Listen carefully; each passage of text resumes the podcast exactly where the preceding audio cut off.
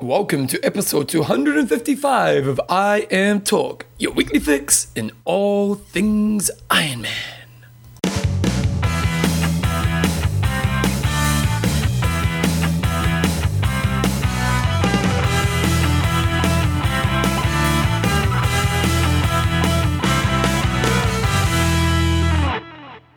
Righty guys, welcome along to episode 255 of I Am Talk with Coach John Newsom and Bevan James Oz. How you go, mate? Good. Hit me, Bevan.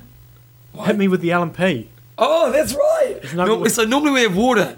Normally there's water. I, I saved it until I could do the ch on the show. Listen to this, guys. Listen to this. Ah. So for those overseas, probably don't even know what L&P is, John. Anybody who came to on Epic Camp, we went past uh, Bottle? We went close, but I actually diverted us around the town. They can probably hear it pouring, John. Oh yeah, it's called lemon and Paeroa drink. Sort of a lemon fizzy drink. Bevan hasn't got any boiled water going, so I'm going to boiled water, but I got some L&P left over from poker the other night. Yeah. And so, look at that, John. We're going to be fight. We'll probably be flat in the first half of the show, and Okay. we'll hyped up in the second half. So we still have to boil our water in Christchurch, and that's why we're drinking L&P. That's why we're drinking L&P. Okay, John.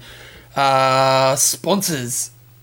you know, Coffeesofhawaii.com, for um, coffee that tastes as good as L&P. Athlinks.com, A place where you can tell your friends about L&P. and Extreme Endurance, and I've got this one. What? You can wash down your Extreme Endurance tablets with a bottle of L&P. Oh, look at that, John. L&P. You guys overseas would just be jealous because you don't know what we're talking about. Okay, John, in this week's show, we've got some news. We've got an age grouper of the week. Are we going to cut stuff out? Because our interview Yeah. went longer than we thought. Yes. Okay, so we'll, we'll- you know what? I'm not even going to tell you what's happening in the show. It's the mystery show. We have got an interview with Marilyn McDonald from um, EnduranceCorner.com talking about some sort of strength, swim strength components and how she's overcome a few of her swimming issues. So uh, wait for that. See what I got there, John? Got a Whistle. whistle. Can I blow it? Don't blow it. Can I, no. you can blow it, but not That too be very loud. good podcasting, will it? Yeah. got a whistle because I'm tr- group training and I got a whistle on. The man with the whistle. Okay, John. Well, the big news this week, and we've got lots and lots of emails about this one. And I think it's a have. Raelert's a million dollars to win Kona. I don't think it is. You think they can get first and second? Yeah. You think they can? I, I, it's, it's like It's achievable. It could happen. if you picked out, if, if, if you said to me, right, give me, give me five, the five guys who could potentially win Kona this year, I'd probably have both of them in there. Um, even though the, the other Raelert's going to be on debut, he's so awesome at halves. Don't think it's an unrealistic expectation. So do you think K Swiss? Well, Swiss are obviously doing this for PR as well. Oh, totally. And so let's give them some love. Go K Swiss. But have Um, an insurance policy. I would they must have. You must have insurance policy. Yeah, yeah. So But it, I mean, like it must cost them a lot even for the insurance policy, Hmm. because the insurance policy would be based on the chances of it happening. Insurance companies aren't mugs; they have an actualizer. Hmm. Well, it's just just like when Armstrong, you know, there's a chance of him living seven times. He had an insurance company to pay him out, and that's why he got in the crap when the drug stuff came out, and the insurance company insurance wouldn't pay out because there was questions about his ah, drug taking. And I didn't stuff. know that, So- John. So yeah, the basic. I, I would imagine they'll have an insurance policy uh, based on that, and I would say, you know.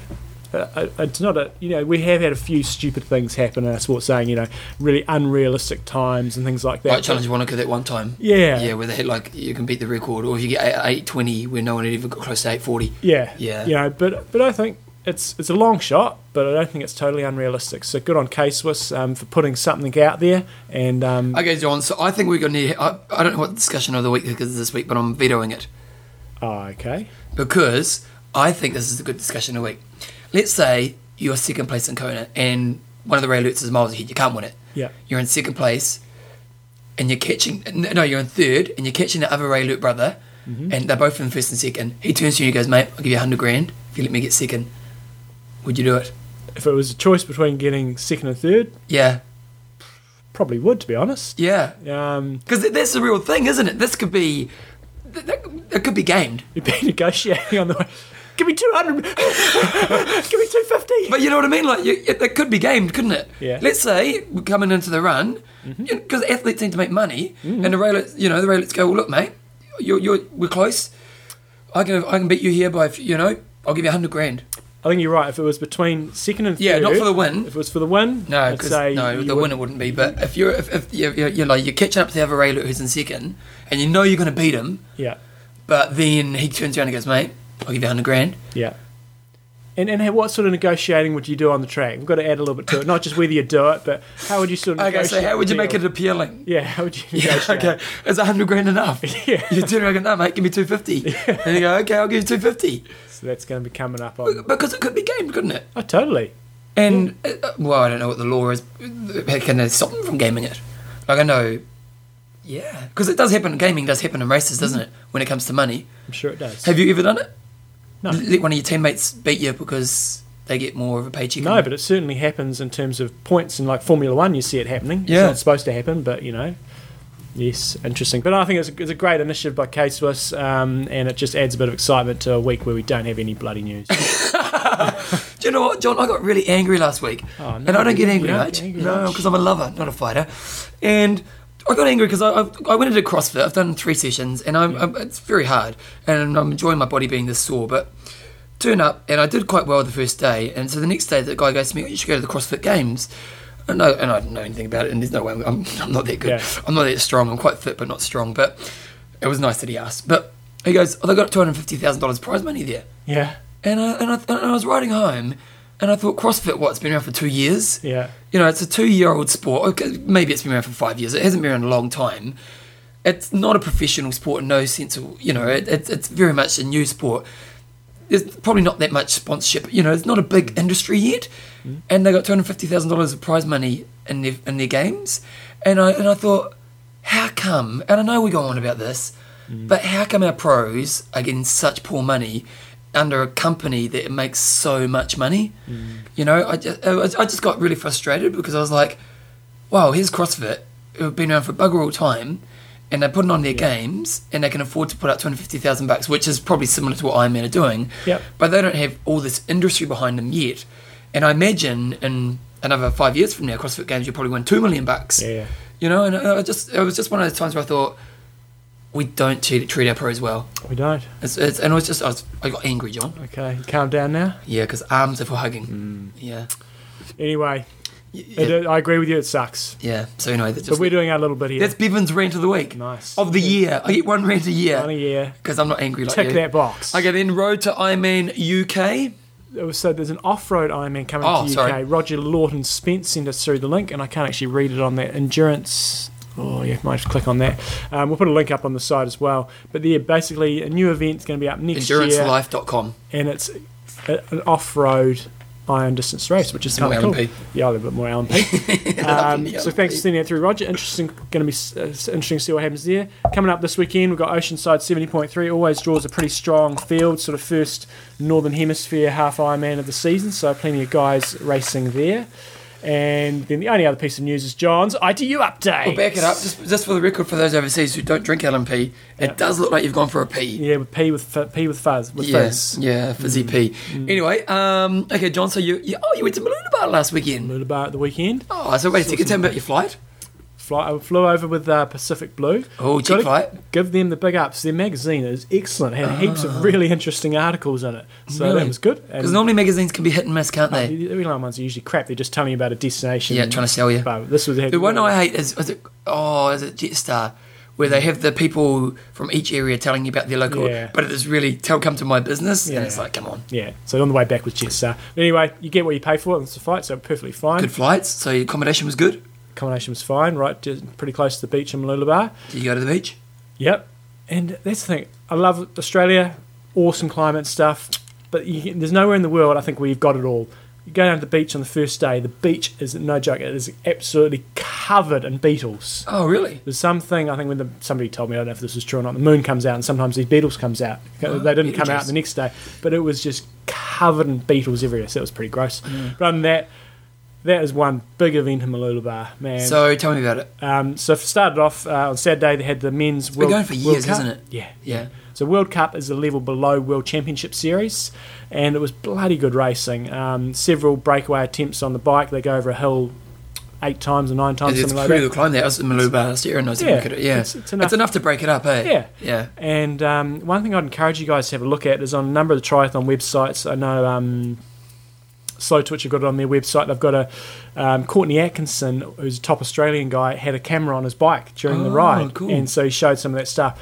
And it's really hairy stuff. They coming into transition and, and with a turnaround point each lap, it goes really really narrow, and all those guys are jostling for front position. It's very much like a sprint in Tour de France, well not quite Yeah. Tour de France, but really pushing hard to get up there. It's pretty full on. Just for transition. yeah, because you want to be right Yeah, in of course. Yeah, if you're at the back of 50, 50, 60 guys, you've lost 20, 30 seconds Yeah. potentially going in the run. So, So it gets really aggressive. yeah, and um, I don't think those guys get enough credit for how hard they ride. It- it's, it's pretty full on some of the time. But Really? there is some, it's like a bike race. Sometimes And this is only bits, second tier.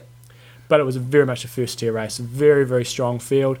Um, bad news, potentially the bad news for Macca is um, that the main guy who's probably sitting in the third spot for Australia, Sexton, um, I think it's first name Brad Sexton, was on fire. He has become gone from being a, Second a tier. good, good, really good guy he put in a world class performance. So Uh, how do you go? he got second, but he was leading. He had to serve a penalty on the run, 15 second Ah, penalty. He he was in the front, and then he managed to bridge back, got up to second to Brad Kahlefeldt, who's one of the best in the world, beat Gomez, beat Laurent Vidal, beat a very, very strong field. So Macca's going to have an awfully big uphill battle to beat that guy.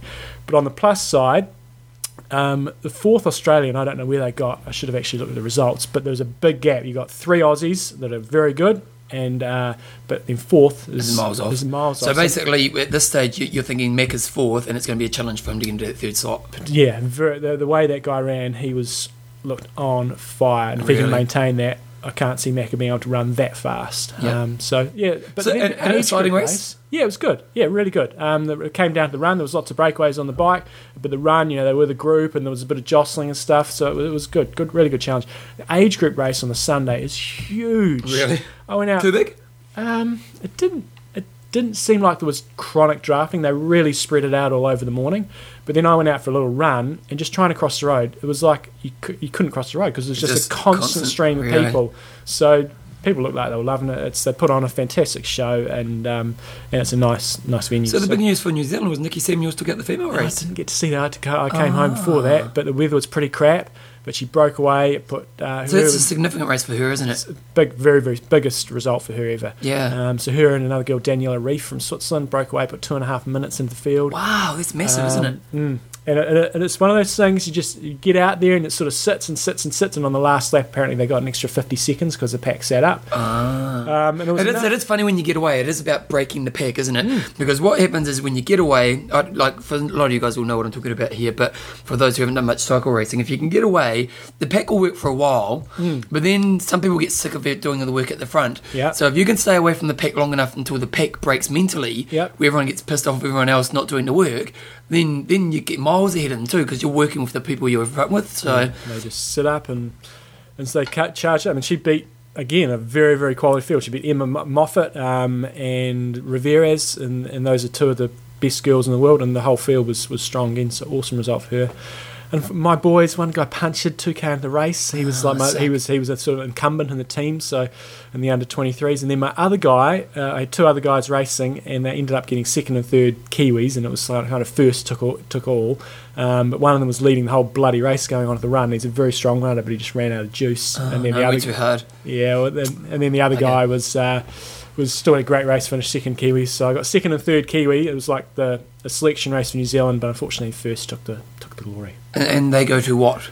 Well, they don't get a team now. It's only, a two man team, so to what? to world champs. Oh, okay. So, but still good results by them. Okay, then, uh, coming up, you already said that, didn't you? Ironman auction, John. Pretty exciting news. Just about coming to close. There's still some items up there. Um, the links are still up on our Facebook page, and we have a link on the website. How are they going, I John? think to be honest, I'm out of touch. The other ones, I think, are closing. We can check that in a minute. I think they're closing tomorrow. Now that's Mirinda Carfrae's shoes. are still a bargain up there. When I checked last time, they're only at 202 bucks US. Oh, get on it. Get on, because those that record that she set, I reckon that is going to stand for a very, very long time. 253. If we think about the guys' times last year, they were very, very quick. That time, great conditions. I know she may well get a lot better, um, but I just think that that record could stand for a long, long time. So, Mirinda Carfrae's shoes are still up there. You've got uh, Rhodesy and Jo Lawn's package, which also has an I Am Talk jersey in it. Um, and then you've got a couple of mini little packages um, that are going plugging along quite nicely. So, we're also going to have a couple of other events coming up, uh, a couple of other items going up there in the future, just events. You know, a few other people have said they'll give us entries into races. Oh, So- wicked. People just keep delivering, John. So we'll hopefully just we'll just announce them as they come along. So it's all going well, and we've exceeded expectations. We were Well, we, when, when, we, when you first said, let's, let's do it, we were thinking 10 grand, weren't we? Yeah. And then things kind of kicked off pretty well, and we thought maybe 15. yeah. And John, give us give us the wait. Thank you very much for your kind donations. Thank you very much. Thank you very very very much. What's what's the final figure so We're, far? we're over twenty thousand dollars New Zealand, Twenty thousand dollars, guys. so it's awesome. We like we can't thank you guys enough. First of all, there's a few people we need to thank. We need to thank um, all the race organisers who gave us events. Um, we want to thank all the pros who gave us the gear. Um, all the companies that gave us free stuff to give out. Um, just And then uh, so we'll, give all the people that actually won the auctions a bit of love next week. I'll have a bit of a list. oh, your name on the show. Yeah, you get your name on the show if you bloody buy Ah. something. So there's another enticement to get out there and bid this week. There you go. Wait, see, I'm going to say everyone. So, because I think if they gave us this stuff, we need to give them some love. So, we've got the Challenge Family, Vineman, Monster Racing, Hood to the Coast, Relay, Norseman, Chrissie Wellington, Craig Alexander, Yvonne Van Vlerken, um, Bevan Docherty, Gina Crawford, excuse me, Mirinda Carfrae, Jo Lawn, Terenzo Bozzone, Brian Rhodes, Andrea Hewitt, Sam Warriner, Rachel Joyce, Ultimo Clothing, dcmsport.co.nz, Dot com. dot com sorry um, coffees of hawaii blue 70 going long going hard the dvd with john on it x lab o2 creations extreme endurance salt sticks oomph one hour workouts and the tri calendar Nice. so everyone there um, massive thanks awesome. and then thank you to everyone who went and bought the stuff Yes. and also people who donated to the show Yes. we've got some people who donated this week some pretty significant donations. yeah, I think I'm uh, John. I'm going to give him. I think I'm going to call him John Big Balls Barnes. big bull he seriously came to the party with and his uh, big balls and that helped us get well get over that twenty thousand. So what you call? I don't know. He, he put a big contribution in. Bloody good effort. I coach him as well, so he's fine. big balls Barnes. Big Balls Barnes. No, hold on, hold on. Um, no, I'm changing that. No, Big Balls Barnes rocks. Or. Triple B. You could call them Triple B Barnes. Why Triple B? Or Big Balls Barnes. Uh, okay, so it depends who you're telling John. yeah, yeah. You know, so if it's the kids at school, I'm Triple B. Triple B. John Triple B. boys at the pub, I'm Yeah. Big Balls Barnes. There. Oh, don't tell the wife about that, Megan. oh, I love your work. You need to write We'll that do, one we'll do that next week. Okay, we'll do that next week. Well, next week we'll tell you about what the money's going towards. Mm. Um, at this stage, we'll let you know it's going towards sports focus, helping people get back into sport. So uh, that's one thing that's really, really great. Sponsor, John. Pull up uh, Athlinks here, Bevan. Okay, I'm pulling up Athlinks. One here, thing you can do um, that would be really useful for Athlinks is if you've got, they've got obviously got a Facebook page as well. So if you're a Facebook regular, um, just give them the old I like. Now just put in here, um, go events, and put in and type in um, Oceanside seventy point three. Um, but you can basically just go on there and onto their Facebook page and give, give them the old I like and just help spread the word of Athlinks to the people that don't know about it already. Um, but one Well, thing, just about hit five thousand, John, on, on Facebook. So let's let's get on there this week. yeah. Go on there and hit the five thousand mark. Nice. Um, click on that one there. The Yeah, top one? Top one. So one thing you can do that we've talked about is um, adding events to your calendar. So Oh, if, you, great. if you go up, if you go onto um, athlinks.com and you if you put up the event that's coming up, and if you are doing it, obviously go click add to my calendar. Once it's added into your calendar, then other people can see whether you're racing. So so we've got the Oceanside 70.3 coming up this weekend. We've got Bob Foyle racing, Jennifer Perino, Jonathan Needle, Richard Alley, Kelly Hefner, and Justin Ewart.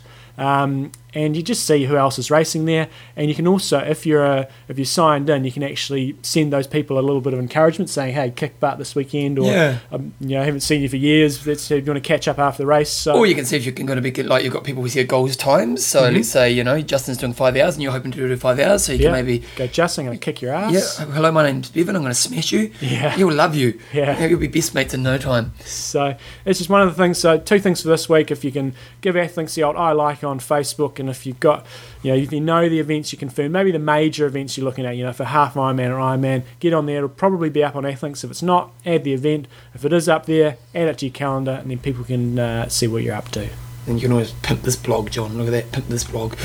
Okay, so athlinks.com, social networking for endurance athlete. Okay, so this week's discussion. So last week's discussion, I'll pull that one up and then we're going to talk about the one I've already talked about. So last week was uh, sent in, and again it was another popular one sent in by um, Ben Seashore Shore. Yeah, uh, after a tough workout, what do you grab to eat, basically. And, and someone had a really good one. Tim Gardner, the wife. I don't think he meant it like that. Right. I Um, did. I read that and I thought, oh, that was sensational. Um, but yeah, I've got to say, the Seashore has come up with some. He's been on fire, isn't he? Admittedly, like- when I read both of them, I thought, them, weak, bit weak, weak, weak, bit weak. But hey, What do we what, know? What do we know exactly?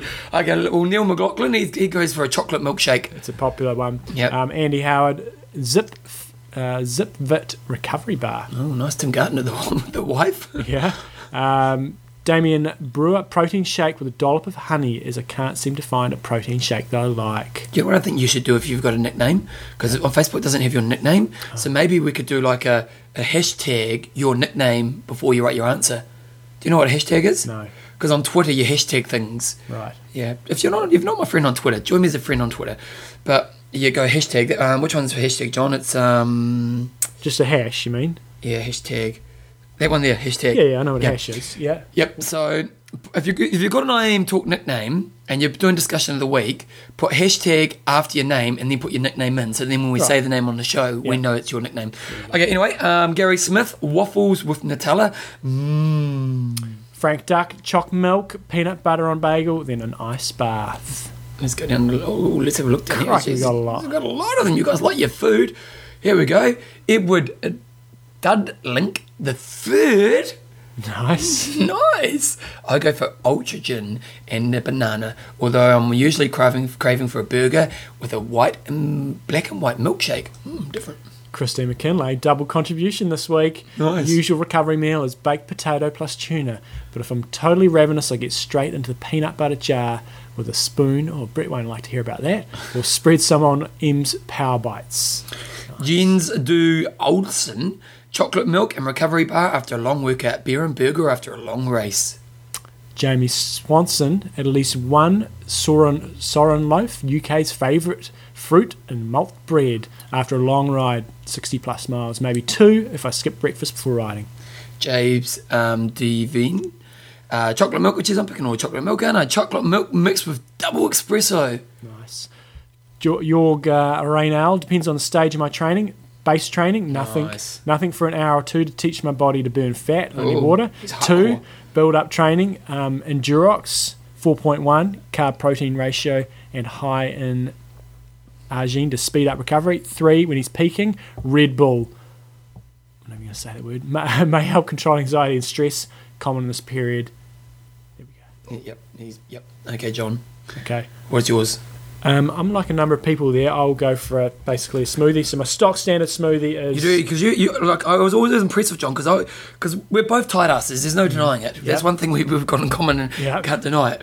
And, but he always had the, the frozen berries. yes, frozen and they're not berries. cheap, John. No, they're not. No, I was always I was you impressed with your need, you to the need many of those. So basically, frozen berries, banana, some high-fi protein shake um, stuff, milk, sometimes optional yogurt, optional.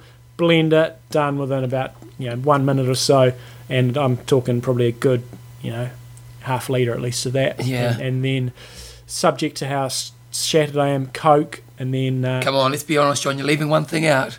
I, I do quite like my peanut butter on toast, but I can't eat peanut butter Make anymore. There's one thing else. What else? Bag of chips. Oh, like, you do go for the chips. I I've been your I'm house after a few training. sessions, Yeah. and now come the chips. uh, potato crisps for your pommies. potato crisps. What's your favourite favourite flavours? salt and vinegar? Can't beat it. You know what, John? It was funny because all my life I didn't like salt and vinegar.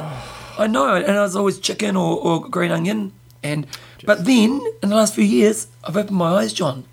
Just because I- salivating just thinking about it. Oh, I love it when I got lots Really of salty. Yeah, they really burn. Really salty. Oh, I love it. For me, I did go for the shake. Um, I tended to go for. Um, I just went banana, a little bit of honey, Mhm. and then uh, I, I didn't put protein powder in it to be honest, Mm-hmm. but I put a lot of yogurt and cinnamon. Oh, a nice. little bit of cinnamon. Just brings in a bit of little bit of cinnamon. I was too cheap to buy the berries. And then, other than that, I used to mainly just go for sugar. Yeah. I know you meant to go for your, you know, your low GI foods and all the rest of it, but I did tend to go for sugar. so there you go. But chocolate, I think um, you got to look at things that you can easily you can easily take in. You know, if you come out if it's middle of summer and you've come in from a long hot ride, um, sure there's the exact things you're Yeah. supposed to take, but you really want to take things. You've got to get energy in, don't you? You- And- but you want protein for recovery as well. Yep. So and fluids is great. And if you can combine your fluids with your you know your carbohydrates and your protein, then it's just an easy, quick way of getting things in rather than sitting there and trying to eat a flipping several sandwiches or something like that. Yeah. So um, good for everybody contributing so freely this week. And then Bevan, Well, this week's discussion is you're coming third in Kona, catching up one of the Raelert brothers. Yeah.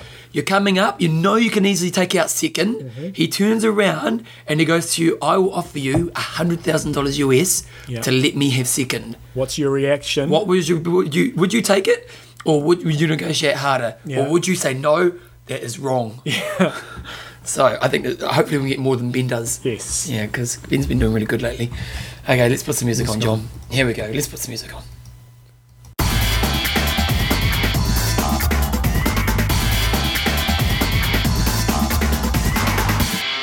Age group of the week. And this one is sent through from Matt Miller.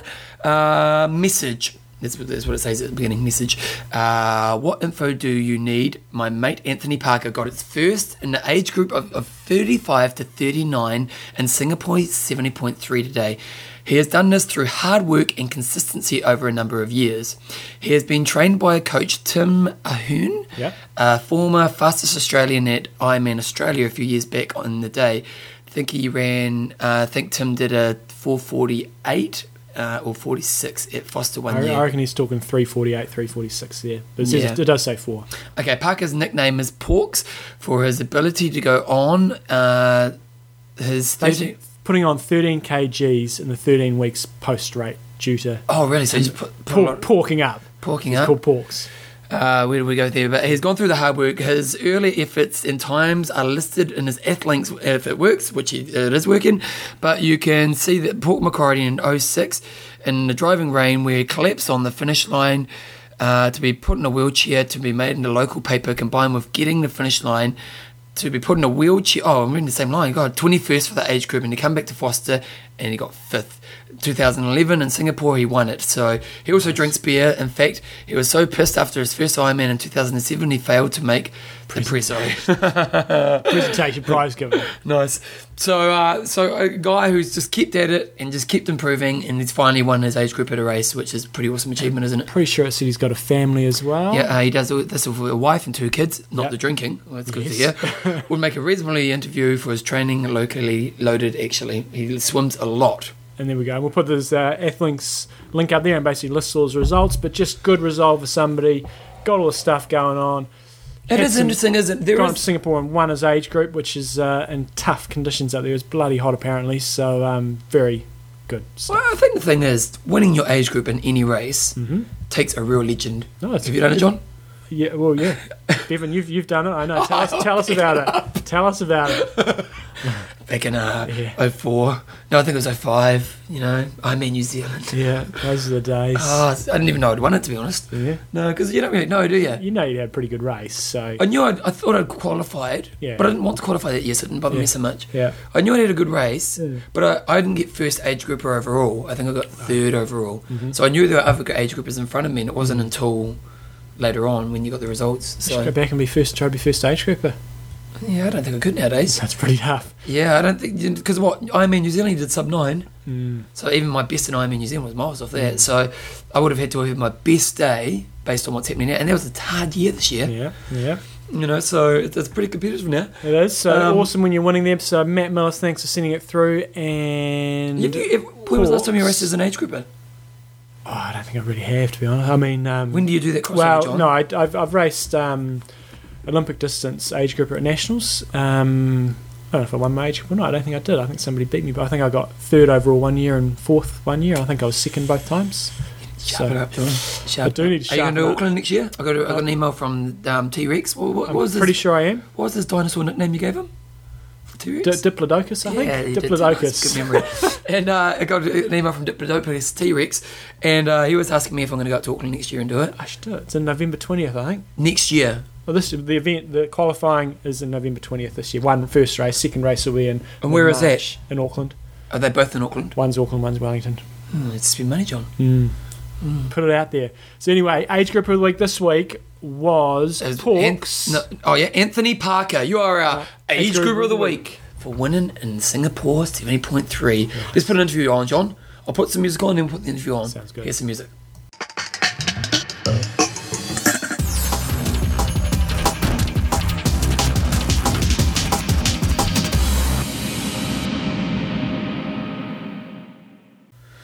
Right, so we've got an interview. Uh, for this interview is brought to you by EnduranceCorner.com. Go to Endurance Corner. The one thing they want us to really talk about are the camps that they're doing.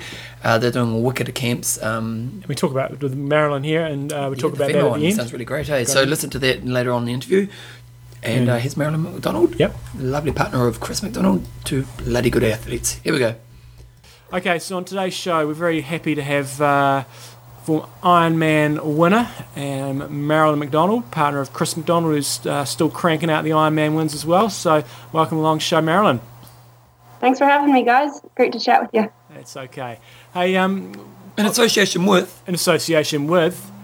Oh, Bevan's got his phone on. Bevan's But left it's only his the phone. buzz. It's left his phone on. And in association with EnduranceCorner.com, and we'll talk a bit more about that later on.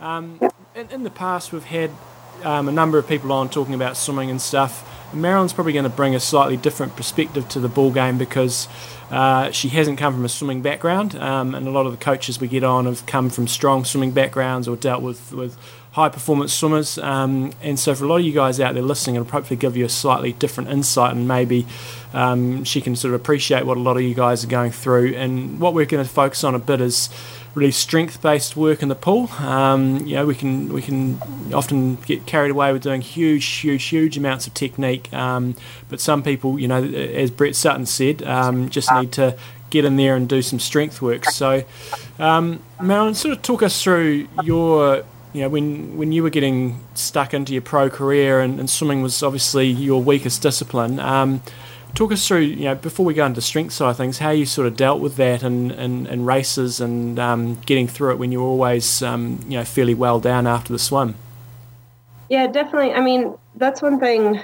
Obviously, I didn't. I grew up inland Alberta, and the most swimming I'd ever done was playing in an irrigation ditch. So when I started triathlon, yeah, exactly. When I started triathlon, I had never swum a lap in my life.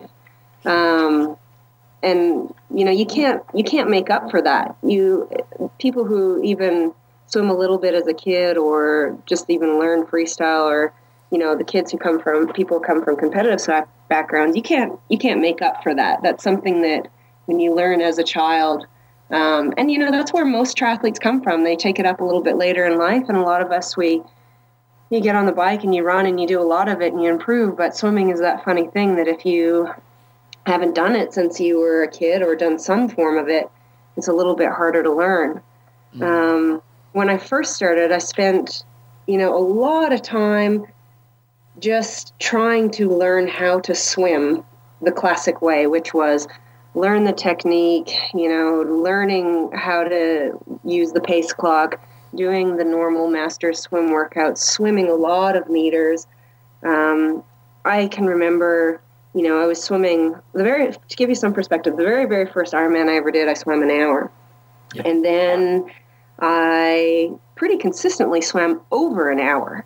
so one of my best swims was my very first Ironman ever.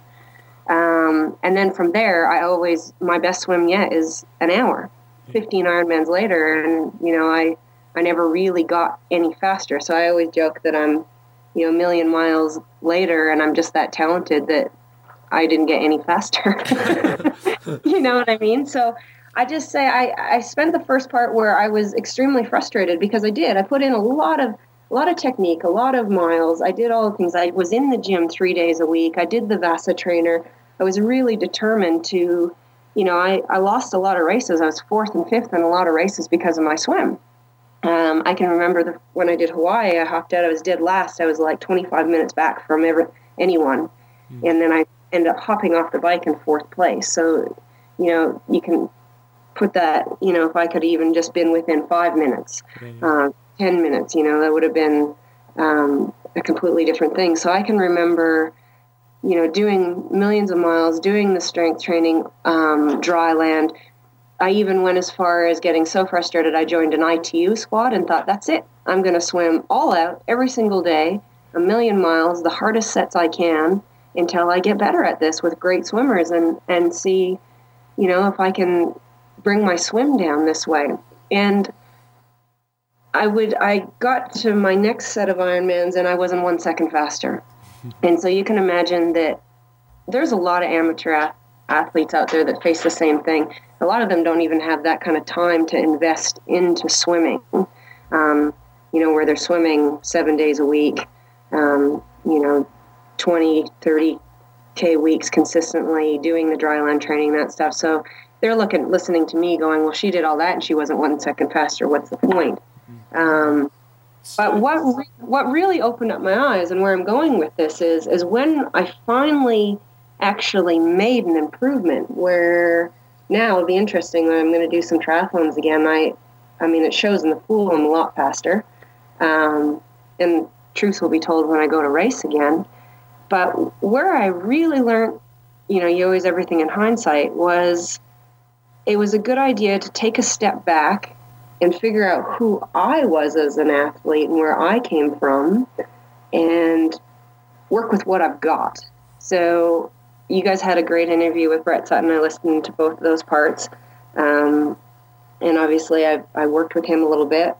Um, and one thing he said to me is he took me aside and said, You know, you, you didn't grow up as a swimmer, you have no feel in the water, and you have, you know, basically on a talent level, no talent in the water but what you've got is you're strong as an ox.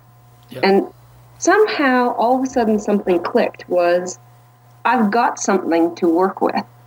And I think for a lot of amateur athletes, and at least for me, that was almost like a light or a relief that, hey, there is something I can do here, you know, rather than just banging your head against a brick wall and what's the point? I'll just swim maybe a couple, how many people I hear say, I'll just swim a couple times and then I'll go do my Ironman, um, which we all know it's a start line and a finish line, and the swim directly impacts the bike and the run. So if you're not fit in the water, you're probably going to run like crap.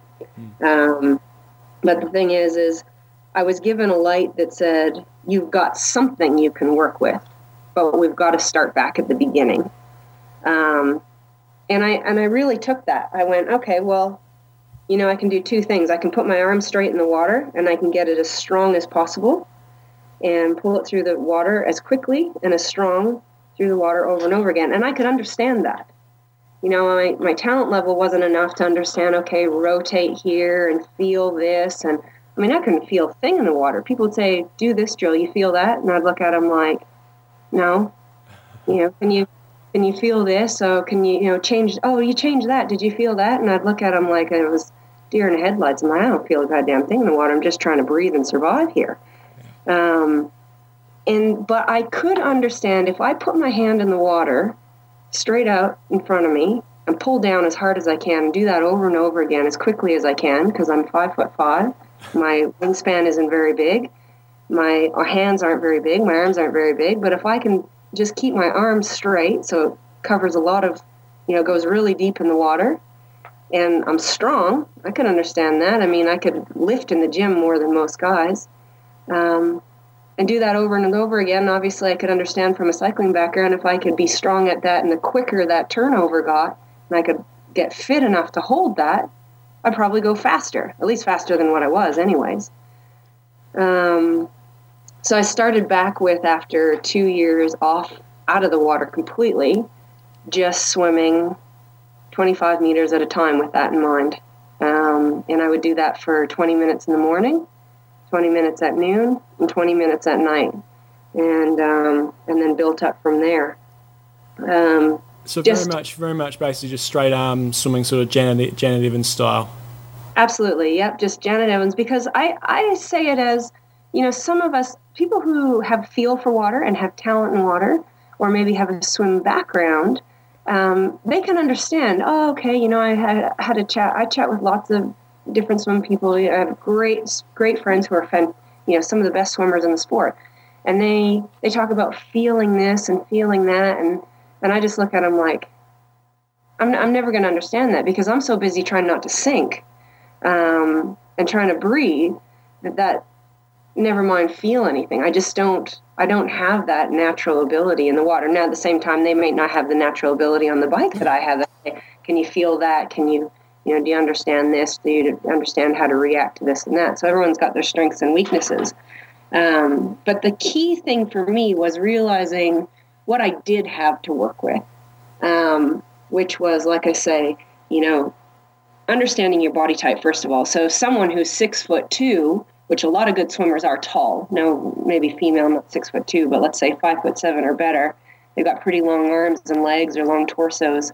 Um, if they're telling a you know five foot five and under tiny little pipsqueak to you know swim like a canoe, they're probably not going to be able to do it. So it was understanding um, first of all, you know what I've got to work with, and then the body type that I am, and then just building in really small steps um, over and over again, just repeating it over and over again until it got better and better and better. And so uh, when you initially started doing this, um, you know, in terms of your stroke rating, your stroke count, um, was that fairly high? And did, uh, what sort of impact did that have in terms of your breathing? Obviously, you're only doing you know, if, if I got in the pool and swam straight arm um, myself and basically just tried to get my arms over, I would imagine first impact would be probably for myself and for most um, novice sort of swimmers would be you'd get out of breath pretty quickly. Was that something you had to deal with, um, and, and how did if, if so, how did you deal with it? Yeah, so obviously, yeah, I mean, I wanted to do the highest turnover that I could maintain. So obviously, just flinging your arms over at an insane rate isn't isn't going to be sustainable. And I actually had a little bit of a lesson with the Canadian national um, swim coach just the other day, and we had a chat about this. And he, you know, he we talked about stroke rate and the importance of it, and he said his his definition was you want to have the highest stroke rate you can maintain for 100 meters. Um, that was his his definition, and I I, I kind of did that by default in that I turned my arms over as quickly as I could hold it for 25 meters, have a rest, and knew that I could do it again and again and again and again. Um, the breathing part of it, and this is another lesson that I learned. You learn great things from all the different people you're involved with, and um, Brett talks a lot to his athletes, and he said to us, you know, with breathing patterns, you pick and stick. Um, so what you're going to do in a race is what you do, and he said, you pick now. Pick what you're going to do. If you're going to breathe to the right, that's what you do If you breathe to the left, that's what you do. If you bilateral breathe, that's what you do. Because when you're put under pressure, you're going to always default to what you do. And so there's no sense in bilateral breathing and messing around with all this in the pool, and then you get out in the open water and you breathe every second stroke. So the first lesson he said was pick and stick. And now for me, because my balance is very poor in the water and I'm not talented in the water, I found in my stroke rate needed you know, this is something I said, uh, you know, I needed to be high. Um, and I naturally was comfortable holding my balance, breathing to the right. So that was my pick, pick and stick, breathe to the right every second stroke. And I just never change it. It just, um, from the second I hop in to the second I hop out, every single swim, it's every second breath, breath to the right. Um, and that's just the, you know, now it's an ingrained pattern so that when it, when it's easy swimming, it's easy to do. But when I'm put under pressure, and it's very, very hard, that is already there. So it's not something else that I'm trying to, you know, keep my balance and think about and it's awkward. It's just something that is so ingrained. It's not one more thing. It's almost something I can rely on to relax when um, when you're put under pressure. You know you've got that. Um, and you'll see that in really, really good swimmers at high levels. They've got their, you know, their rhythm and their breathing pattern that then when they're put under pressure, you're able to rely on that rhythm and that breathing breathing pattern to relax under pressure. So, you know, obviously, you know, for you personally, making that change has brought good success. But obviously, one of the things we're looking at today as well is sort of strength-based exercises. And, know, and from what I've heard, I haven't been in the situation, but I know Brett um, Sutton, I think, is fairly big on doing some strength-based things. And and one of the comments we had on the Facebook was from Chrissy McKinley saying you've got her doing. Uh, 5 by 800 with a band, buoy, and paddles, and she uses the TYR Catalyst Breets. I've never heard of them before, but anyway. Um, and she is probably in a similar-ish sort of situation to yourself. You know, not a particularly strong swimmer, not particularly big, technically not too bad, um, but but I think very much stalled in terms of her swimming progress. So, maybe talk us through, you know, your sort of philosophy in terms of using bands and, and pull buoys and paddles and stuff in terms of actually making people stronger. Yeah, um, well, like I said, when I did, I did a ton of the, you know, the dry land stuff for years. I did the, and I'm not saying that that stuff is bad. Um, I'm just saying that for me personally, and my experience and what I've seen with myself and with other athletes is that it doesn't really often transfer into the water. So I could, you know, I could lift a ton of weight and I could pull the cords and I could do, you know, I never had. I'm not someone who I'm fortunate. I don't have shoulder issues, so I, you know, I didn't have rotator cuff problems. Um, I could do the Vasa over and over again, really strong. And you know, Melina used to watch me in the gym and go, "You should be able to swim 55 minutes, no problem. Like you're just you're absolutely strong as an ox." Um, but the reality was it, it just didn't ever transfer into the water, and in particular, open water. Right? I mean, it's one thing to be strong in a pool.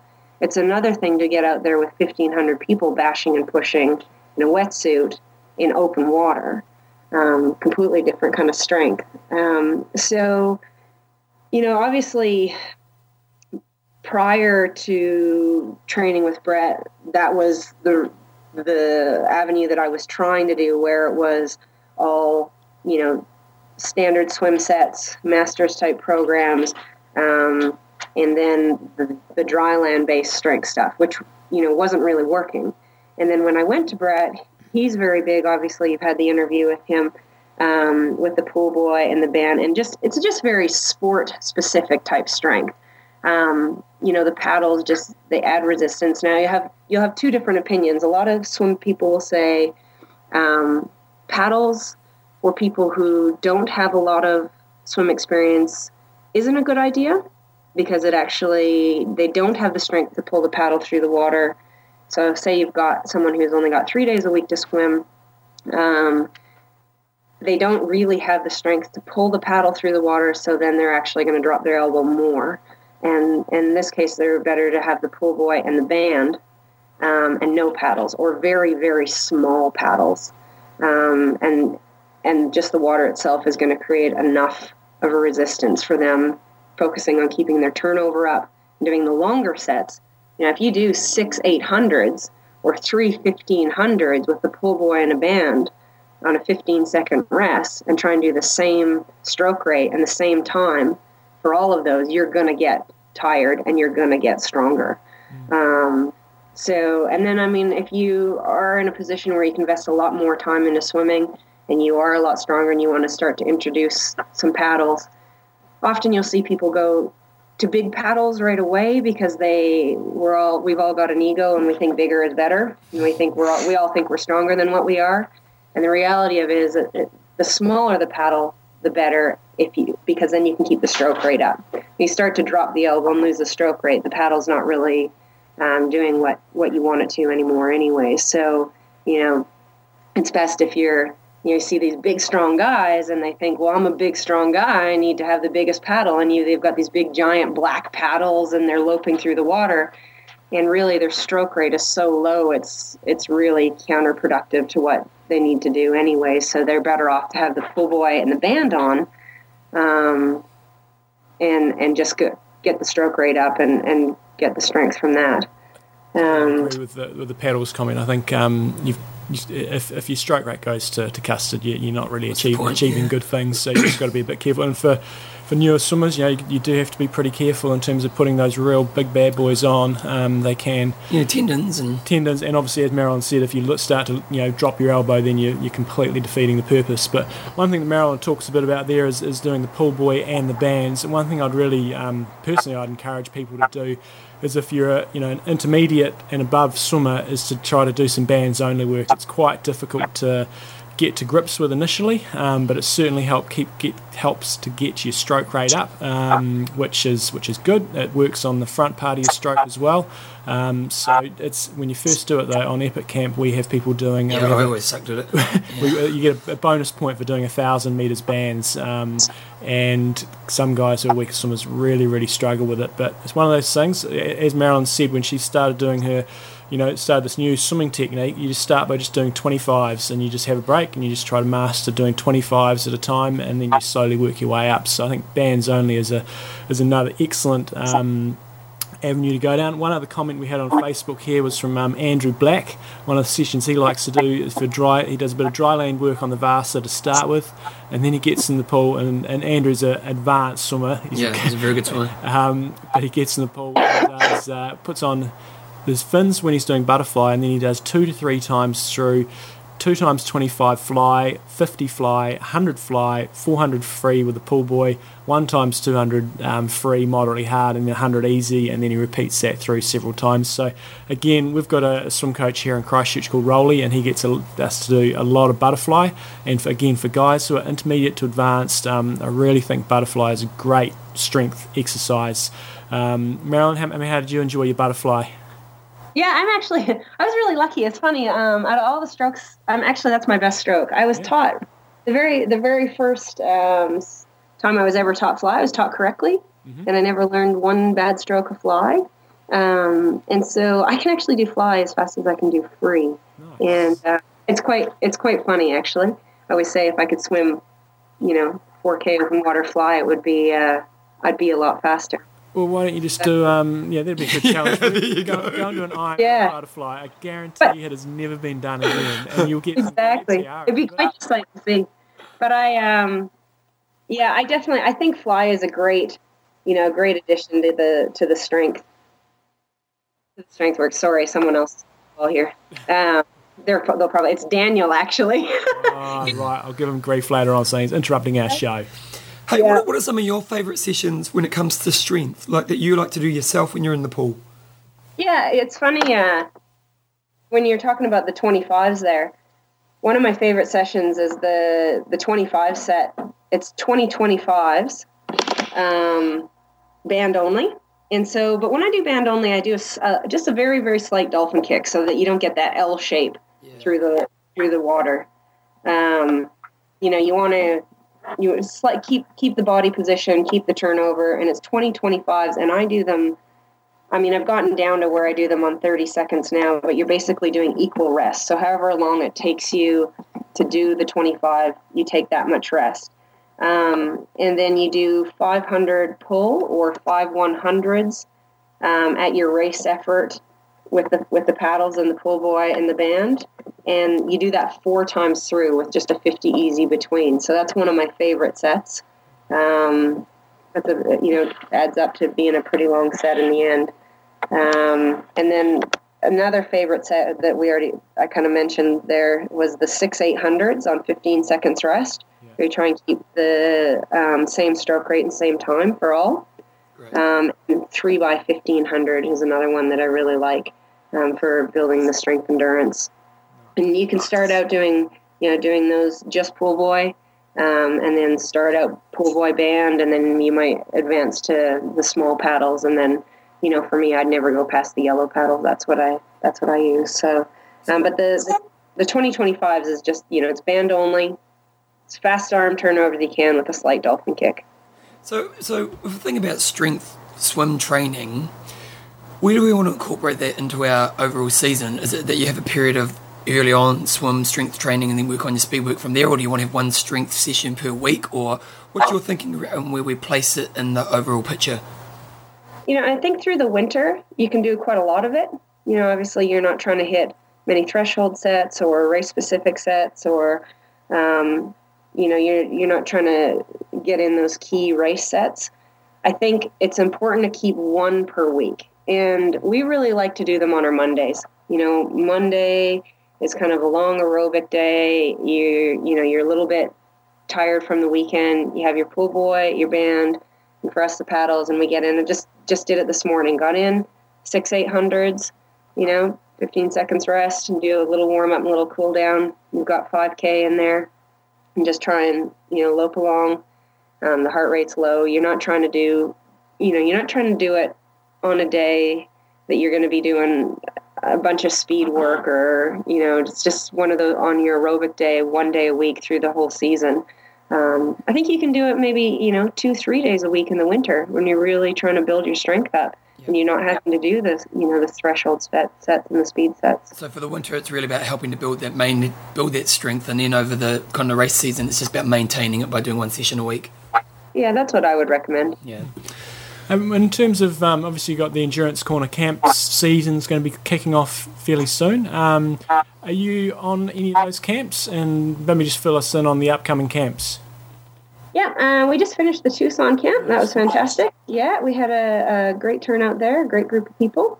Um, the next one is the Boulder camp, and that's June 19th to the 25th. And both Chris and I will be on that one. Cool. Um, Chris will leave sort of midweek because he's doing Ironman Coeur d'Alene, but I'll be there for the whole thing. Um, and then I, myself, and Kimberly Baldwin, she was a national um, time trial champ many times in a row um, on the road. Her and I are doing a women's only camp through Endurance Corner, Oh, and that's wow. yeah, we're doing that in July, first time ever, July 27th to the 31st, and we it's going to be um, you know all girls based on you know women's needs and and um, you know specific things for women's. We have you know some great speakers coming. Chrissie Wellington's um, agreed to come and talk to the girls and maybe even do a session with us. And um, Julie Dibens as well has agreed to come and chat and share some female perspectives. So hopefully we'll get a, a good group of girls through the weekend. What kind of numbers have you got for that camp? Um, I haven't been counting the numbers yet, but registration is up. There's a link on the Endurance Corner site. I mean, Um, how many can you take? um, we'll probably cap it at about 25. Okay. So you want to get in quick, wouldn't you? And, and that style of camp is that sort of a uh, open for, for everybody? Is it is it more of a you know epicy style camp like in terms of big volume, or is it more of a sort of educational camp? Um, it's open for anybody, but I would recommend that any female they want to be able to be comfortable on their bike for at least three hours. okay. Um, so there isn't anything that you know there is there is always an option for shorter rides, and there will be quite a bit of education. Um, we have Monica doing a, a swim lesson. We have um, a yoga class with Mara Abbott, who is um, one of the riders for High Road um, and a national road champion. So there's you know there's a lot of educational, a lot of exposure to elite females. Um, but there there will be a couple big sessions as well. So it'd be good that they can ride for at least three hours. And so one of the things you mentioned, um, you know, I didn't actually realise you were making a bit of a comeback on the tri scene. You've been focusing on your biking for a couple of years. So what's your, what's your sort of plan on that?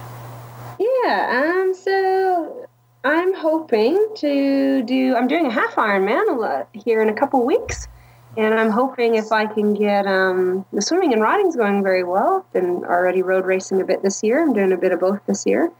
Um, I'm hoping to be ready for Ironman Lake Placid. Nice. Oh, right on. We'll see how that goes. I've you know it's been a long long time since I ran that far, so we'll see. But that's that's the goal. Nice. Oh, yeah. wish you and, and Chris, uh, you said he's doing uh, Lake uh, Coeur d'Alene. Coeur d'Alene, is it? Yep. Yeah, he's doing Ironman St. George in May. Oh, great. and then he's doing um, Coeur d'Alene, and and then go on from there. He's got a full season planned as always. So, yeah, Oh, well, thank you very much for your time. And as Marilyn said, if you want to find out anything about any of the camps, go to endurancecorner.com. They put on really great camp, guys. You know, they've got lots of variety of camps for all types of athletes, and I think this female camp would be a really great way just Yeah. to mix it up for females. You've got Chrissie and Julie came along to talk, so go along, check them out. Some great camps to take your racing to the next level. Awesome. Thanks for your time, Marilyn. great. Thanks for having me, guys. It was good to catch up with you. Yeah, sweet, thanks. John, what's What's up, Giggle Guts? I asked a question that could be wrong. yes. Because I said before this interview started, I said two amazing athletes. Uh, athletes better in bed, John. I don't know. You don't I can't honestly. Oh, no, uh, no, I I can't. got, I got asked that question once. Yes. It's, it's a girl from the gym. She goes, I'm in better in bed because we've got endurance fitness. yeah. You don't know? John, I'm, I'm just shocked and dismayed, John. He wanted to add some coaching stuff, and I'm just saying, So, anyway. Um, guys, that can be next week's discussion. So I think there's some really good stuff there from Marilyn, uh, slightly different perspective. Um, I think probably the key messages that she was trying to get across, and, and I'd back up, is uh, figuring out where what sort of space you fall into. Um, and I've certainly got a couple of athletes that probably fall into that similar space to her. Well, not necessarily to her, but they, they actually swim technically quite well and they sit in the water quite well, but they're not actually progressing. So we're going to be trying some strength based work with them Yeah. to get them a bit quicker. Um, but there's no harm in, in trying what she's been talking about in terms of the straight arms side of things. If you if you are short, um, like she is, and you don't have that wingspan, and you've really been trying every different angle you can, um, it's worth investigating. I think there's a couple of things that we need to talk to here. Uh, like for myself, I, I was like Marilyn. I'd never swam a length in my life when I decided I was going to do an Ironman, so it was, it wasn't the wisest move. But I, no, no, and technically, I, I, I probably well, I definitely wasn't the most technical swimmer out there. By the end, I could swim well, but I wasn't a technically great swimmer. But I think the thing is, is the downfall for the people like me and Marilyn is that we come in it to it with such strength in other areas, mm-hmm. and so you know, like I was a pretty good runner, and I wasn't a great cyclist at that stage, but I was a, a, okay cyclist. And so you come into swimming and you know an intensity that's really high. Mm-hmm. And so you expect to be able to have that in swimming. And I know for me, if I were to have done my, done my time again, I would have spent a lot more time in the early stage focusing on how to swim well. Mm-hmm. Instead, I just tried to beat myself up every day.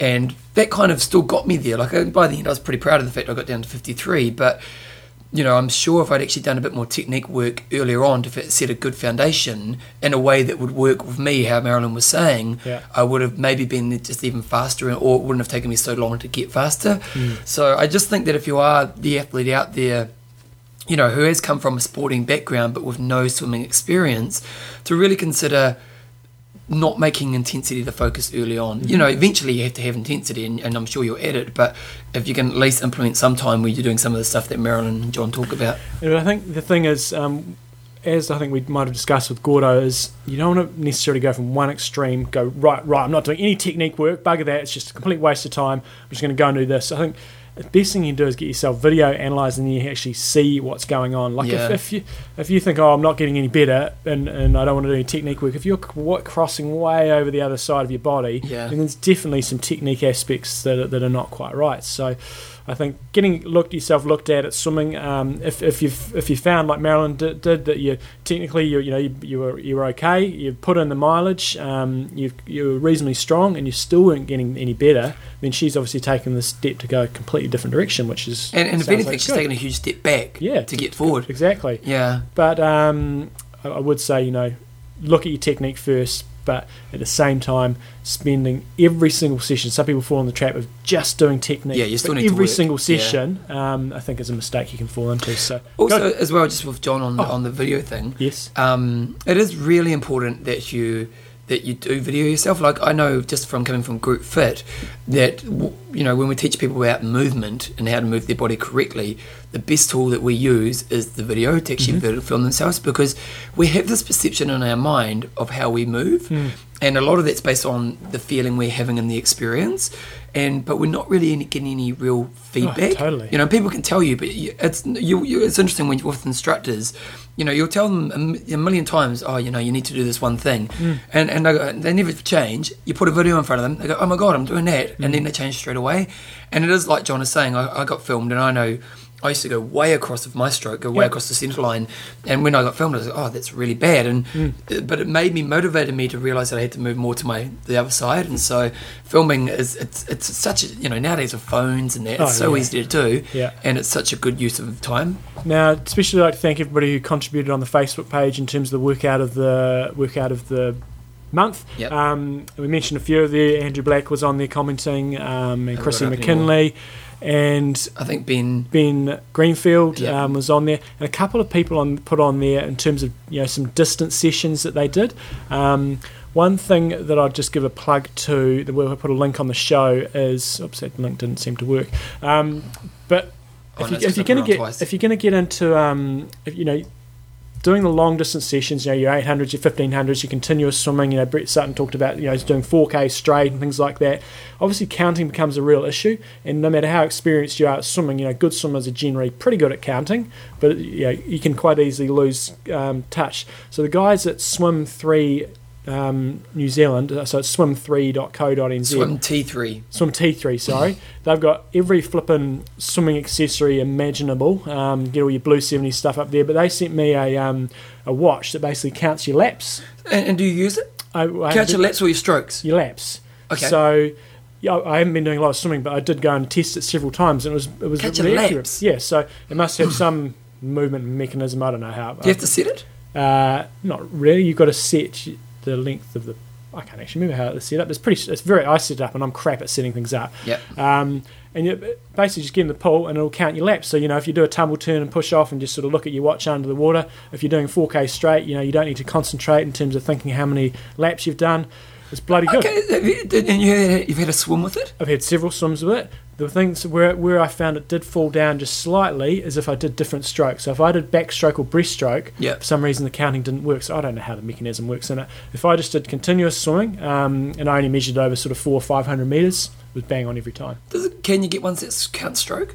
Um, you can get those metronome type things that you can uh, they beep and you can put it under your cap and you get a beep, and so you can swim to a stroke. Okay, yep. Uh, don't know about counting strokes. The- I'm just interested because when I used to do long sets, the counting was a bit of the mind game. Mhm. It kind of mentally made it like I'd count from like if I was doing 200 laps on a 25 meter pool, you know, I'd count in tens. Yep. And that was kind of like so. If you remove that aspect, I wonder what the mind game changes. Well, you can still. You don't necessarily need to remove that aspect, but this can just be your, your back check. Yep. Like, especially if you're doing a time trial or something like that. Um, the worst thing is if you end up doing too short or too many or whatever. Yeah. But it's just it's just a good little tool. So if you go to swimt3.co.nz for people in, Key, in New Zealand, um, under electronics, I think you can get it. And, no, I got uh, it here, John. Here it is. I, I and it's called the Poolmate Stroke Count Watch. Oh no, so it's stroke count.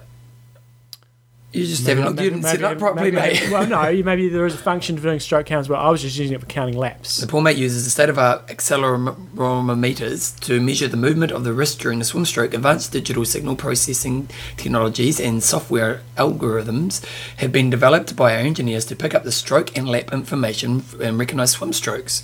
And so that's why when I changed, you know, say I did, the I did like a 300 where I threw in a bit of backstroke and breaststroke, that's why it would have got fold down. So Because I think if you can get a tool like this as well for your, your strokes per length, Mhm. you know, if you are trying to get longer with your stroke, Yep. then this is a really good tool to help you do that. exactly. Because you know, again, that, that counting when you used to, you know, you do I don't know how many strokes per length or something, and, and I always lost count and just yeah, it's a special done price even on, on the website now, $179 down from 199 it.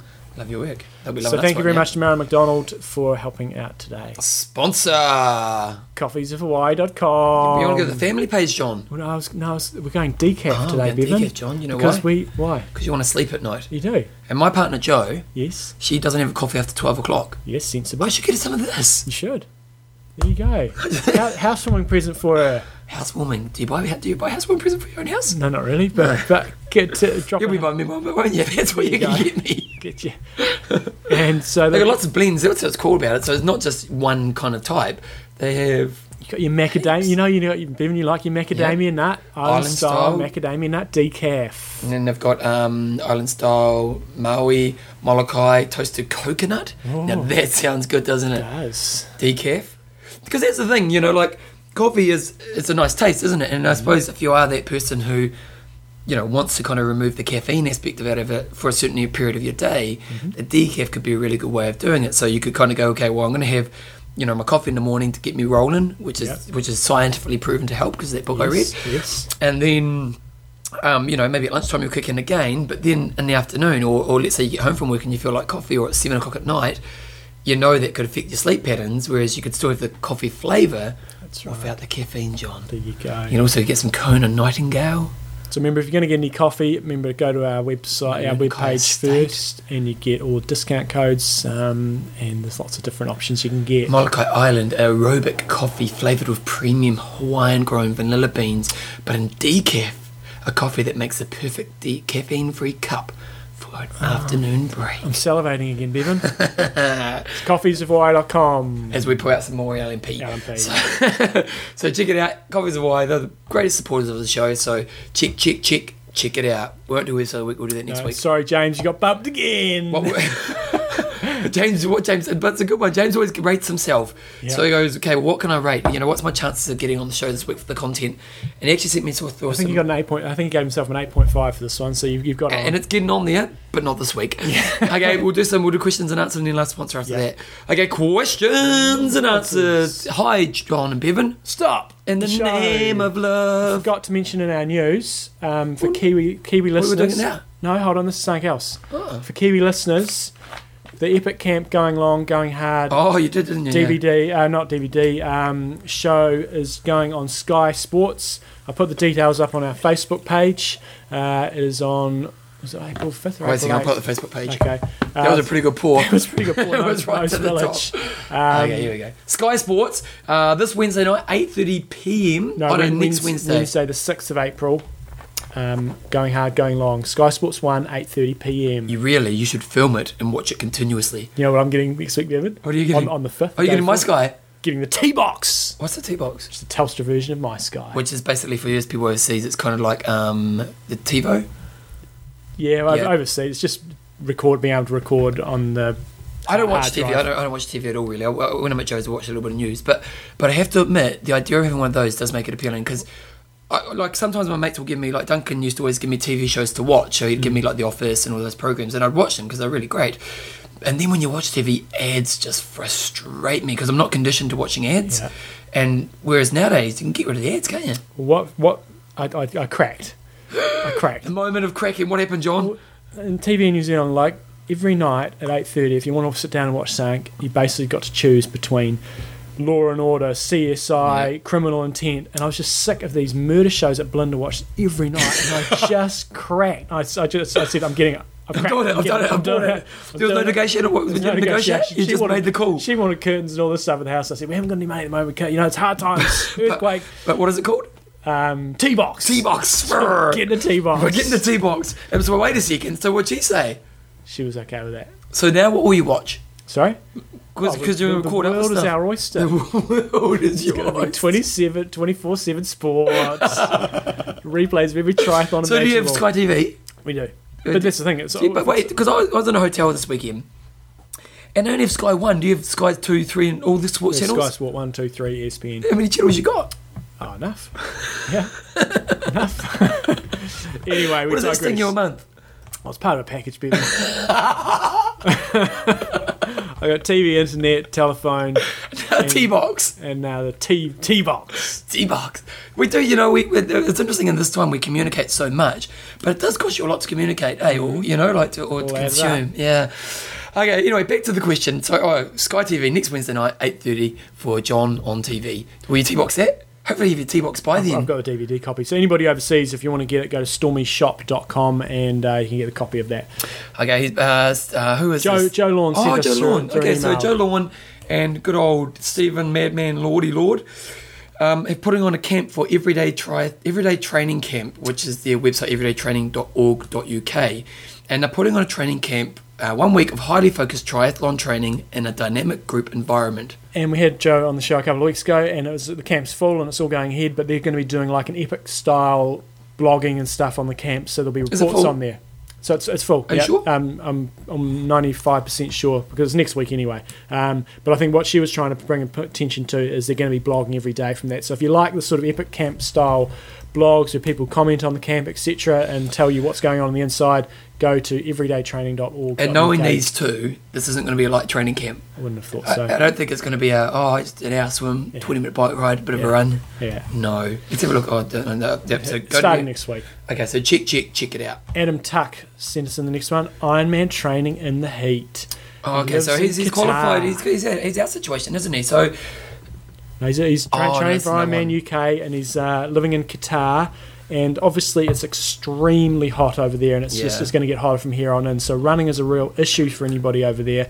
Um, it's, I'm pretty sure it's going to be his first Ironman. So, obviously, I can use treadmills, but mentally, I'm not sure if I can manage more than an, um, an hour on one. Swimming should be fine, biking should be okay, um, but the run worries me. Any suggestions for training? Simple answer is move. if you, if, no, yeah, if you can't, um, and the, there's no, there's not really many shortcuts in triathlon. Um, No. You've got to make most of what you've got, and the, the reality is you can't go out and do three-hour runs over there. So ways to minimise it being quite so hard. I've got a couple of suggestions: is try to run really frequently, like run off every bike, and just try to get your running frequency very, very and, high. and with that, are they going for much time? Like, is 20 minutes enough? just just getting It's used just to keeping it. moving. Every little bit of running is um, is gonna gonna count, and you know it just goes into the bank. So run off every single bike. Um, try to get your legs a bit tired for some of your runs. So maybe doing things like run bike runs. If you can do a bike inside where it's nice and cool. If you went out and say did What about like something, something like plyometrics before you run? Yeah, potentially. Yeah. Um, but I think if you can if you can get that running together, if you guys go say for an hour run, if you can manage an hour out there, come back, do some a bike session, then go for another hour run, you're getting two hours of running in there. So you got just got to get creative in ways you can run. I've got plenty of guys now that are doing long runs on the treadmill. You just got to get used to it. I think the thing with the treadmill is you've got to do a few things. A, you've got to remove the time barrier. You can't have the. You've got to cover up the time. Yeah. Um, and I think you know, like as much as you're not a big fan of iPods, I think you've got to make everything Oh, yeah. as mentally as easy as possible on a treadmill because it's just such a boring thing to do. Mm. And so you've you've got to create a playlist of, of either good podcasts or good books or, or good music. You know, if it's got a TV, try to do it around times where it's got programs you can watch, or or on your iPod or iPhone, you could actually have something that you can watch on that. Mm-hmm. So while you're doing it, because I've done a three-hour run on a treadmill and. And and I and I did I actually find as hard as I thought I could Mm-hmm. would because I did kind of mentally prepare beforehand. Yeah. And I think if you are, you know, you're going to have to do your long runs, aren't you? Yeah. You know, on the treadmill. So Yeah. um, it's more going into it. How can you make it as mentally easy as possible? And also, as you've got here, make it interesting. Yeah, use all the functions on the treadmill. If you got if you're on a good treadmill, you know you can make it a bit hilly and, and don't maybe don't manually do it. Do it if you Yeah, can set up a pro, section, if you can do it, if you set up a program, programs, you don't know what's coming up, and that'll just change up a bit. So you just got to try to make it as interesting as you can on the treadmill. And I also think for your muscles, you know, if you're just doing that one movement on a treadmill for three hours, you Mm. know, it's, you, you know, you actually want to mix it up a little bit so you Totally. don't kind of fatigue Um, too much. And that's really the main things. I think, I mean, obviously, when it's very hot, you know, using really good recovery techniques instead of in terms of your hydration, cold baths, etc., is going to be really important. So you don't nuke yourself every single day of the week. Um, but at the end of the day, as we've sort of said, is try to run frequently, but somehow you need to try to maybe even make it fortnightly, trying to get on the, the treadmill in terms of doing a medium long run. Um, but if you're not doing big long runs, um, obviously the Ironman it's going to be a bit of a shock to the system. So. And it's not going to be ideal. Like running a treadmill Yeah. is not like running on the road. So it is. You're not getting that hard impact that you'd get on the road because the treadmill Exactly. bounces. And the other thing I think probably I'll just talk too quickly is don't run yourself slow on a treadmill. Mm. And I think that's where you need to think about having a program that you can work towards because often people who run long on treadmills just plod. Dawdle. Yeah, and, and I- I've been guilty of myself a lot of times, and it's you've got to have something that's going to keep it interesting, but also has a bit of a challenge. Mhm. So maybe within each hour, at the end of every hour, you do a 15 minute block where you pick up the intensity or, Yep. or lift the incline, and then you get a five minute rest and refocus. Um, Stuart, the Edge of Danger Mill, sent through a lovely email, so I thought I'd read it out.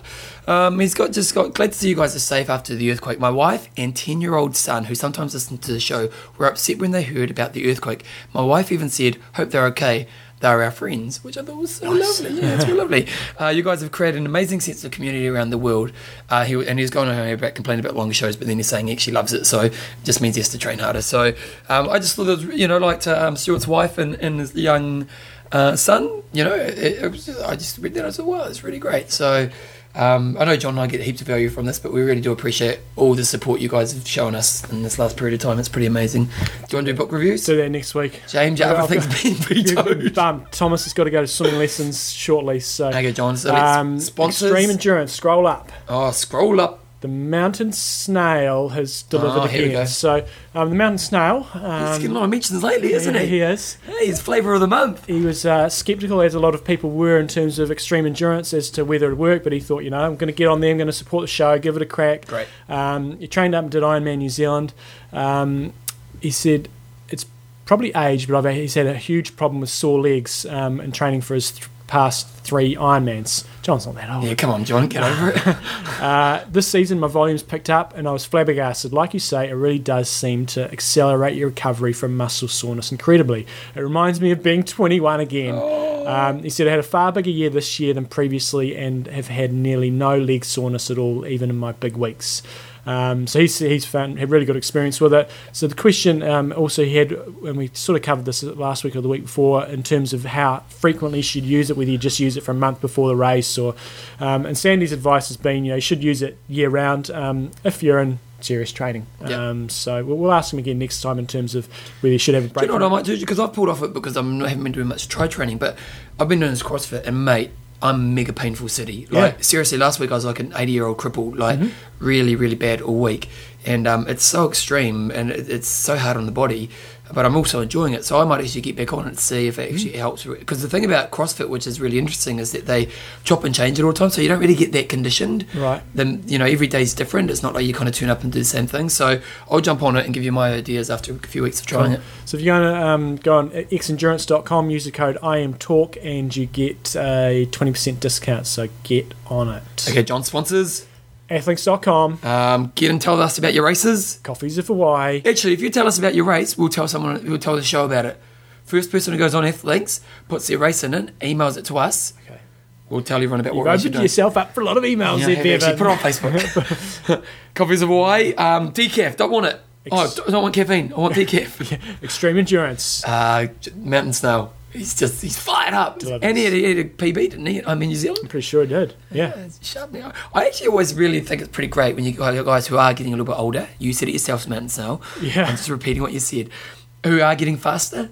Like that must be really cool oh. because age is an excuse hmm. for a lot of people, and you, you know and it's going to be hard for someone like you because you you Yeah, you know you're going to get to 450 and you're screwed. Yeah. but, but you know like guys who are continuously getting better and age is going against them. I've got a guy coach who's been age group of the week before, and he's uh, I think he's moved, Give him just, some- just give moved him some love. What's his name? Steve Haddon. oh, Um, Steve Haddon. He's just moved into the 50. I think he's just moved into the 50, 54 age group. Yep. Um, and like at the weekend, he did a PB for a 20k running race. Really? Uh, I've been coaching for about five, six years now. That's and awesome, he eh? Keeps getting better. Good on Um, Steve. And What was Big Bull's name? John Big Balls Barnes. John Big Bull's Barnes. I love it. Or Okay, Triple. B. What you what you got? What's my goss? I'm going to swimming lessons Actually- in about two minutes Oh, you- uh, for, for Tommy. Well, no, because you were angry, John. Yeah, there's some some cowboys in Christchurch. Like I'm put a lot of effort into doing this auctions, and I'm really optimistic about trying to get Christchurch going again. Yep. And Doing um, our bit. there's just some cocks out there.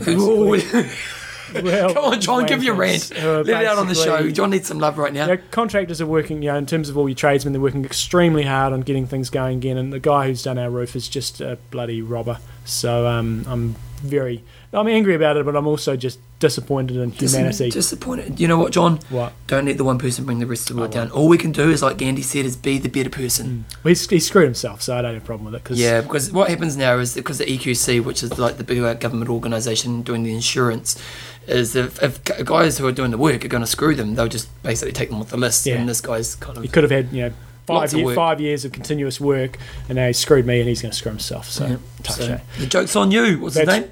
No, we can probably can't do that. Yeah, but not. Probably quite can't yet. name and shame. Um, but outside of that, um, I went to Mooloolaba, got back, and just enjoying being back on the bike a little bit. Need to work on my flexibility. Oh, really? My back gets a bit sore because I'm Oh, so 'cause you've slack on my it. hamstring stretching. Oh, John, do it. So I'm going to do it. I'm Why don't you do committed. Um, Because it's the least important thing, isn't well, it? it's not the least important thing. It's just I haven't. I wasn't just lazy.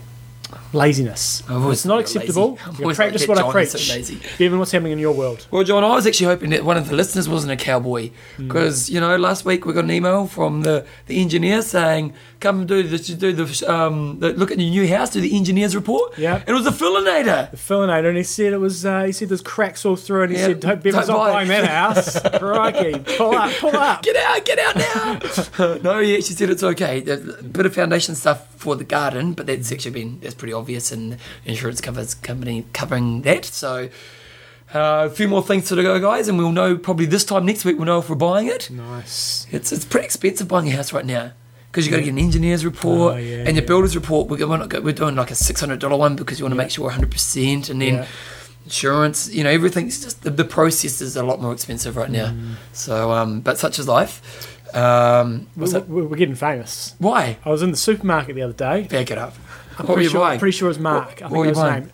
Fisher. He lives on Fisher Ave. Nice, just around the corner from us. Just challenged Wanaka, and he came up to me in the supermarket and said, "Hey, listen to the show. Great, we Ah. we're famous. We're, our fame takes us about one kilometre down the road. But then I got to give a bit of love to somebody yelled out in Australia. I was out for a run, and he was helping at the race. He goes, "Oh, I love the podcast." And I was, I was running. John, on. I you're- was no, focused. You're not just you're not just locally famous. You're an internationally famous. star. And this week you're going to be on Sky. That's right. See, when I was on Sky, I was only a voice. Yes. You know, and, and like I got a lot. Of, you know, I did get a lot of love from that voice. Yes. But you're in the face.